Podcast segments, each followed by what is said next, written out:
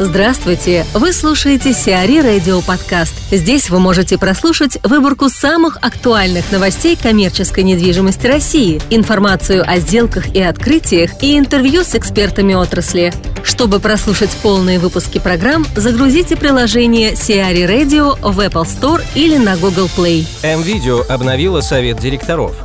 В М-Видео обновился совет директоров компании. В этот раз в него вошли в том числе основатели Софмара Михаил и Саид Салам Гуцериевы, а также Михаил Шишханов. Кроме того, в совет директоров были избраны в числе прочих член совета директоров Руснефти Саид Гуцериев, независимый директор Руснефти Андрей Дерех, генеральный директор НПФ Софмар Александр Лукин, генеральный директор группы Софмар Авет Миракян и генеральный директор русского угля Билан Ужахов. Также в совет директоров были избраны три человека, ранее уже входившие в его состав.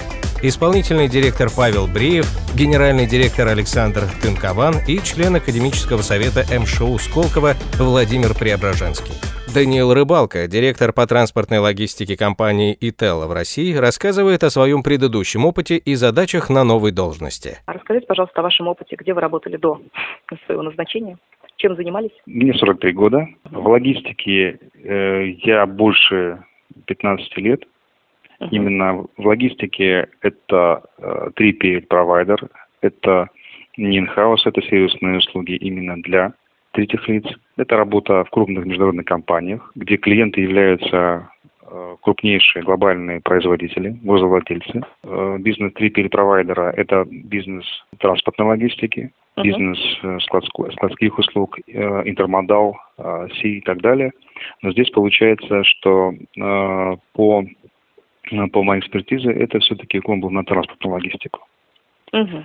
Перевозчик Domestic Lines, International, то есть это перевозки внутри России, международные перевозки. Работал в компаниях Vesta, компания ATL, компания SSTS Logistic, Дальше uh-huh. французские компании FM Logistic, Norbert Triangle, сейчас это компания Expo Logistic, э, было слияние с американским брендом. И э, после Expo Logistic это Почта России, уникальный опыт работы на Дальнем Востоке, uh-huh. и уже после Почты России работа в компании Итела. Uh-huh.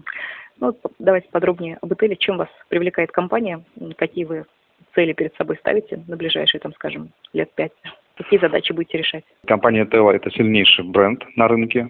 Она не первый год работает на рынке и всегда уважал ценил ну, в другом амплуа как конкурент, как, uh-huh. очень сильного, как очень сильного конкурента.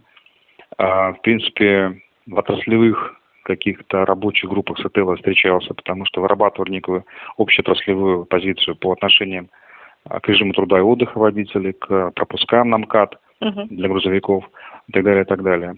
А, уникальность этого в том, что в Теле сочетаются несколько продуктов, интереснейших на рынке. Это и собственный парк грузовиков, uh-huh. это и палитра направлений деятельности продуктов, такие как интермодальные перевозки, это авиаперевозки, перевозки внутри России, огромное количество uh-huh. внутригородских перевозок, это развивающие направления сборные грузы ЛТЛ, очень интересные uh-huh. работа с кроссдоками. Следующее направление – это региональное развитие ТЭЛ. То есть угу. волю судьбы моей карьеры получалось, что я работал в разных регионах от юга до Дальнего Востока, а, и получается, как раз-таки в этих во всех регионах имеется присутствие компании Тела. И Тела, единственным, наверное, акционером это является компания Пости, а, которая является почтовой службой в Финляндии, достаточно такой серьезный игрок на рынке.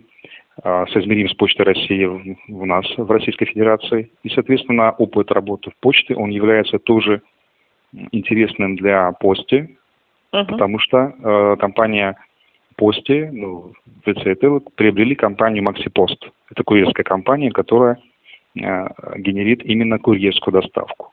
Uh-huh. То есть сочетание вот этих вот проектов, э, в принципе, и моей экспертизы в этом отношении очень много путей преломления моего опыта. Угу. Нравится ли вам коллектив? Много ли у вас людей в подчинении?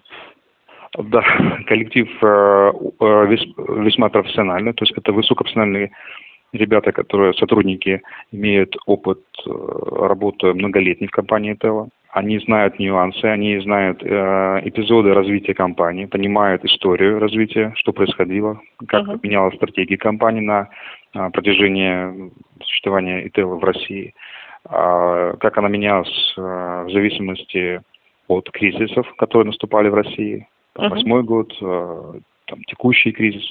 Да, затянувшийся. Да, затянувшийся. А в этом отношении э, сотрудники прошли все эти периоды, и команда очень сплоченная. Утконос купит склад на 70 тысяч квадратных метров. Логопарк Девелопмент построит для утконоса офисно-складской комплекс на 70 тысяч квадратных метров, что станет одной из крупнейших сделок за всю историю рынка. Соглашение на проектирование, строительство, последующую продажу и дальнейшую эксплуатацию комплекса уже подписано.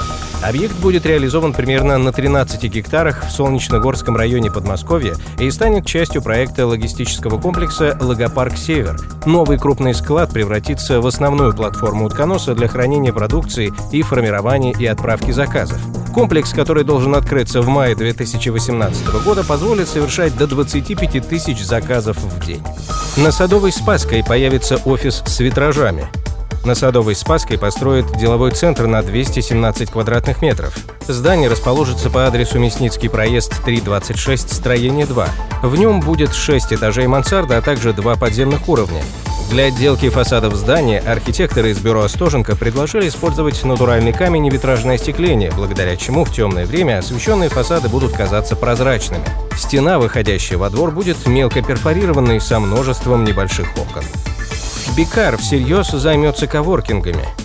До конца года Бикар Asset Management Group собирается запустить сразу несколько коворкингов в центре Москвы, которые станут крупнейшими в федеральной сети Grow Up. Первый коворкинг разместится в историческом здании конца 19 века в нескольких минутах ходьбы от станции метро Таганская. Коворкинг, пространство площадью около полутора тысяч квадратных метров, будет рассчитано на 420 рабочих мест. Неотъемлемыми атрибутами коворкинга станут конференц-зал, переговорные комнаты, оборудованная кухня, кофе-поинты, комнаты отдыха, Open Space и Team Office. Второй проект будет реализован в уникальном здании, являющемся памятником архитектуры напротив станции метро Маяковская. Площадь коворкинг-пространства составит чуть более одной тысячи квадратных метров.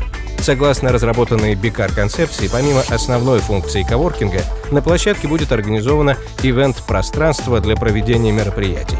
В планах компании в следующем году запустить еще 5-6 коворкингов в разных регионах страны. Сиари Радио. Эксклюзивные рубрики «За и против», «Ноу-хау», «Ремейк», «Новые форматы». Слушайте в полных выпусках программ в приложении Сиари Radio. Приложение доступно в Apple Store и на Google Play. Более подробная информация на сайте siari.ru slash radio.